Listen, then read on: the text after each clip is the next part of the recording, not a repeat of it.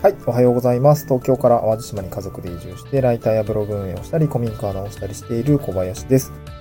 今日は、まあ、小さく起業、そして小さく失敗することから始めようみたいな話をしたいなと思います。えっと、今、地域おこし協力隊という業務をしながら、個人事業でメディア運営だったり、ライターをしたりとか、ああと、えー、まあ、まあ、今、淡路島に住んでるんですけど、まあ、淡路島の、えー、ちょっと会社の、いろんな、クライアント様の方から、お仕事を委託いただいたりとかしているようになってきたんですけども、うーん、なんていうのかな。僕ももともとサラリーマンだったので、なんかこうスキルを管理するとか、なんかいろ、なんか目立った力があったかっていうと、そんなことはなかったんですけど、まあだからその、地方で今後、企業だったりとか、まあ地方で暮らしつつ、まあ事業を展開していくってなった時に、まあ、どういう力があったらいいのかっていうところを、まあ、ちょっと話してみたいなと思うんですけど、ちょっと体感として。で、やっぱり地方だと、その、企業形態っていうんですかね。まあ、えー、いろんな、まあ、移住者の方とかが結構いろんなところで周りを見渡しても起業しているんですけども、まあ、やっぱり飲食業だったりとか、まあ、宿業ですよね。まあ、その、観光だったりとか、まあ、日常に関する、うなんていうのかな、経済圏でお金が動くものっていうんですね。特に 2C 分野だと思うんですけど、この辺はやっぱり小さく始めている方非常に多いです。僕の周りも飲食業で 開業している方だったりとか、宿業で開業。まあ、特に空き家をね、使って古民家宿とかやってる人めっちゃ多くて、まあ、それ 難しいとは思うんだけど、あと、まあ、農業だったりとか、かなりこう、えー、まあ、ザ、ザ、えー、地方企業みたいな感じの人を非常に多くか、あの、お見受けしています。まあもちろんね、藍染めだったりとか、えー、まあデザイナーさんだったりとか、まあいろんな業態はあるんだけれども、やっぱ数としては飲食、まあ、ね、憧れのこうカフェ開業とかね。まあ、それだけで食っていけてる人もあんまいないかなと思っていて、いろいろやっぱりやってるんですよ。飲食業やったりだったりとか、えー、農業やったりとか、兼業の人もやっぱ結構いて、で、やっぱ小商いみたいのこうギュッとこう、いろいろやりながら、あ生計を立てていらっしゃる方、非常に、まあ、僕の周りも多いのかなと感じます。まあ、50代、60代の方も牛やりながら米作って、みたいな。で、敷き見売ってとか、で、観光農園やってとか、結構やっぱ、まあ、年金暮らしっていうところもあるので、まあ、その自分のマイペースでこう働けている、いらっしゃるおじ様、おば様は多いのかなとは思うんだけれども、やっぱりいろんなところでいろんなビジネス展開してるような感じがあるんですよね。まあ、そういう一次産業だったりとか、第三次産業だったりとかっていうところで、いろいろ組み合わせていますと。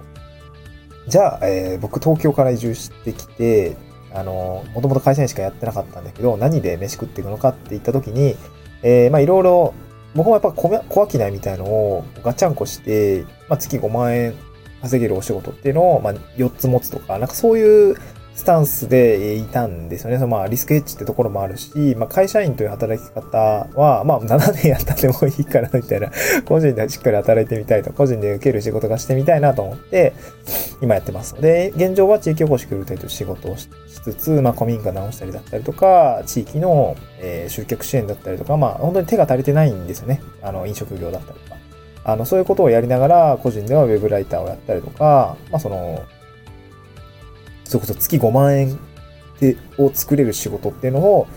えー、今はライターと、まあ、資料制作代行、だいたい月5万ぐらいいけてるかな。まあ、ライターは5万、8万ぐらいいってるかな。で、デザイン、デザインというか、あの、資料制作代行については、まあ、そうです。1から3万フラフラしてて、っていう感じがね。で、まあ、そこまで数が多くないんです。まあ、なんか、もっと仕事くださいって言ったら多分もらえる気はするんだけど、まあ、あとは自分でね、あの、パッケージとして出して、まあ、あの、販売していくってこともまあありかなとは思って、ね、ちょっとそこは、えー、ちょっとやってみたいかなと思うんだけれども、月5万の仕事っていうのはまあ2つぐらいかな。まあここにね、もう何個かプラスしたいかなとは思うし、まあそれぞれをまあ例えば月10万のやつを3つ作るとかっていう感じでもいいかなとは思うんだけど、ちょっとやってみたいなと思ってます。で、いろいろこうやっていく中で、で、まあ、ちょっと話が飛躍したかもしれないですけど、こうメディア運営みたいなブログを作ったりとか、SNS を運用するっていうことは、あの、元手がかかんないですよね。元手がかかんないんだけど、得られる知識だったりとか、経験だったりとか、ま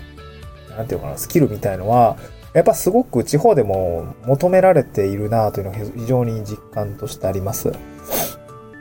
うん。まあ、SNS 運用だったりとか、SNS マーケティングだったりとか、あとはブログメディアの運営だったり、メディアのマーケティングみたいな、コンテンツマーケティングっていうんですかね。えー、そういったところを、やっぱり地方企業もすごく求めているし、やっぱできる人がいないんですよね。その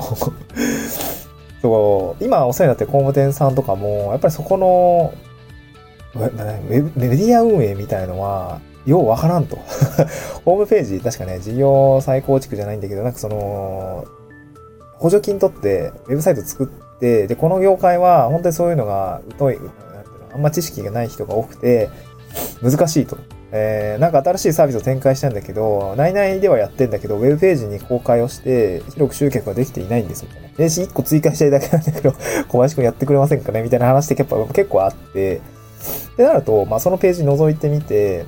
あのー、なんていうの多分ワードプレスなんですよね。だからワードプレスに、えー、まあ多分、既存のなんかのテンプレートのテーマを投入して、ちょっとカスタマイズ入れて、運用しやすくして、やってるケースがあります。これは自治体のウェブメディアの運営っていうのを僕もやってるんですけど、それも同じでした。えー、ワードプレスに、えー、と独自テーマをて、えー、インストールし、まあ、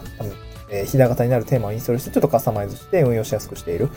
ような感じだったんですけど、あのー、だからさ、ページ作るとか、あの、そんな難しくないんですよ。あのブログをね、自分で運営運営してたりとかしたら、あの、普通に固定ページ作れたり、記事ページ作れたのをいろいろやったら別にやったらできるんですね。やっぱそういうことって、まあ本業をやられてる方については、なんていうのかな、やっぱ難しいとね。そんな時間もないし、調べるのも難しいしね。なんかそういうことを、あの、難しいから誰かお願いしたいっていう気持ちが非常に大きいのかなと思いました。だから自分でブログを運営したりとか、あのー、していると、やっぱそういう仕事で結構比較的相談が来ます。えー、工務店さんの仕事もそうだし、つい最近は、えー、っとですね、まあ、建材メーカーさんかな、壁のなんか塗料とか、漆喰だったりとか、まあそういう土壁の建材さん、建材メーカーさんからちょっとお声をかけをいただいて、あの、新規事業で、こうこうこういう、まあ、建物を建てて、あの、なんていうの？アプローチえ新規事業の、えプロモーションっていうのをやりたいんだけど、何から手つけていいかわかんないとか、えー、なんか今ある、まあ結構その会社さんは企業ブログを更新したりとか、えー、YouTube 頑張ったりとか、インスタ頑張っていたりするんですけど、えー、頑張って数は出してんだけど、えー、なんかもっときっとできるはずだみたいなこと言ってて、ね、確かにね、あの、そのバット見に行った時に、まあ、ハイライトが設計され、あの、インスタであるハイライトが設計されてなかったりとか、えー、ね、あの、リールのこういうところがポイントをつかめてなかったりとか、フィード投稿とか、なかなかこう、パッと見、こう、自分が摂取している知識量から見ても、ちょっと温度差があったりとか、みたいなのがあったりするので、もうちょっとこう、こういう、まあ、感じで運用したらいいんじゃないのかっていうところは、あの、知識の差がある分だけは、多分その、何かお力になれる部分があったりもするんですね。なので、まあ、ブログを運用したりだったりとか、SNS を運用したりするっていうところは、元手がかかんないから、今のうちにやちゃんとやっておくとか、ちょっと練習しておくとか、まあ、サロンに入って情報収集しておくとか、教材買って勉強するとか、まあ、もちろん自分で運用することが大事だと思うんですけど、まあ、そういうことってやっぱ地方の方に行けば行くほど、やっぱり飲食業だったりとか宿業だったりとか、まあ、集客で困ってるお客さんって非常にやっぱどこも多いので、まあ、あとは表現っていうのかな、自社のサービスだったりとか、えー、価値観だったりの発信したりとか、まあ、普通にサービス展開したいってなった時にウェブページ1個作れませんみたいな会社なんてやっぱ結構あって、で、やっぱそこはどこも中小企業なんですよね。そうなった時に、えー、っと、まあ、その社長さんと喋ってた時には、まあ、雇用してる社員にそれを任せるのは、まあ、ちょっと難しいとか、本業があるからね。で、難しいと。一応数縛りでね、あの、YouTube 頑張って本数上げよっかとか、インスタ運用しよっかっては言ってるんだけども、えー、そこを社員に何かこう質を求めることについてはちょっとまあやりづらいと。本業とは違うからね。だからそこが難しいので、やっぱそこは業務委託契約でフリーランスが入っていくとか、えー、なんか代行業が入っていくってことは非常に、やっぱり社長としてもそういう感じでやっていきたいと。新規事業のそのプロモーションについては、社員から人をアサインするんじゃなくて、えー、外部から調達をしてやっていきたいんだってことをおっしゃっていて、あ、でもそういう、そういう社長さんの判断って、まあ、結構普通だよなって思ってきたんですよね。だからこのフリーランスとか、まあ地域公式協力隊でちょっと出会ったご縁なんですけど、普通に今個人事業で仕事を受けていて、なんていうのかな。えー、仕事のね、どういうところに仕事が落ちてるのかっていうのは、なんかここ最近本当にね、アンテナを張るようになってきたら、えー、あ、いろんなところに仕事って落ちてるんだな。まあ、それが単価がいいか悪いかはちょっと置いといてなんだけども、あの、いろんなところで仕事が、まあ、だからその自分の、うーん、満足できる範囲でしかご提案はできない、まあ、ご提案はするんだけども、えー、ね、高す、あまあ、言うたら価格設定的には松竹梅っていうのを用意して、えー、どこまでやるかをお客様にご提案をして、えー、まあ、ここまでだったらリソース避けますとか、この金額だったら成果だ、そして保証できますみたいな感じで、まあ、ご提案をすれば、まあ、お互い、その、割の、割というかなんていうの？まあ、いい、いい関係性で仕事ができるのかなというふうに感じてきました。だから、クライアントワークってこうやって感じで、あの、いろんなところに、あの、ご提案をして仕事として取っていくことが多分できるんだろうなというふうに感じて、まあ、ワクワクしたりとか、あとは、まあ、ちょっと大変なこともあるんだけど、まあ、自分のね、あの、知識が誰かのためになって価値提供できて、それが対価としてお金になってくる、返ってくるっていうところが、最近ちょっと実感しつつあるところなので、まあ、あの、地域公式協力隊、これかなっていったりとか、まあ、する方については、やっぱすごいそういう感じで自分で仕事を取るっていう感覚でいるといいと思うんですね。結構やっぱいろんな出会いがあるので、それを自分の仕事に転化していくっていうことってめちゃくちゃやりやすい職種なので、やっぱり自分でスキルを磨いていく。まあ僕は今ライターだったりとかメディア運営だったりとか、まあブログの運営みたいなあところをやっていますけども、えー、まあそうやってお金かかんない、元で0円で始められることなので、それを始めつつ、なんて言うんでしょうね。うんまあ、やってみると、まあ個人で受けれる仕事の範囲って非常に広がるのかなというふうに感じたという話ですね。はい。まあ、そうです。僕も最初ブログの運営から始めて、メディア運営始めて、で、かつ、自治体さんだったりとか、中小企業さんの その、ホームページの運用とかって、いや、めちゃくちゃ転がってるんですよね、仕事として。だからやっぱそういうのってやっておいた方が、まあいいのかなというふうに感じました。うん。感じました。なので、まあ、ワードプレス、やっぱどこも使ってる方が多かったし、まあ、あとは Wix とか、なんだっけ、えー、スタジオとかね、ノーコードツール、ローコードツールって言ったりもしますかね、のウェブサイトの作るだったりとか、そういう、まあ僕もそれで 作ったりとかしてるんですけど、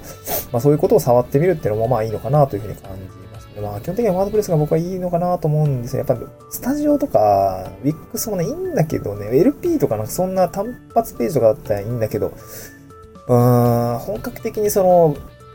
ウェブメディアの運用を考えるときには、やっぱちょっと手が、ね、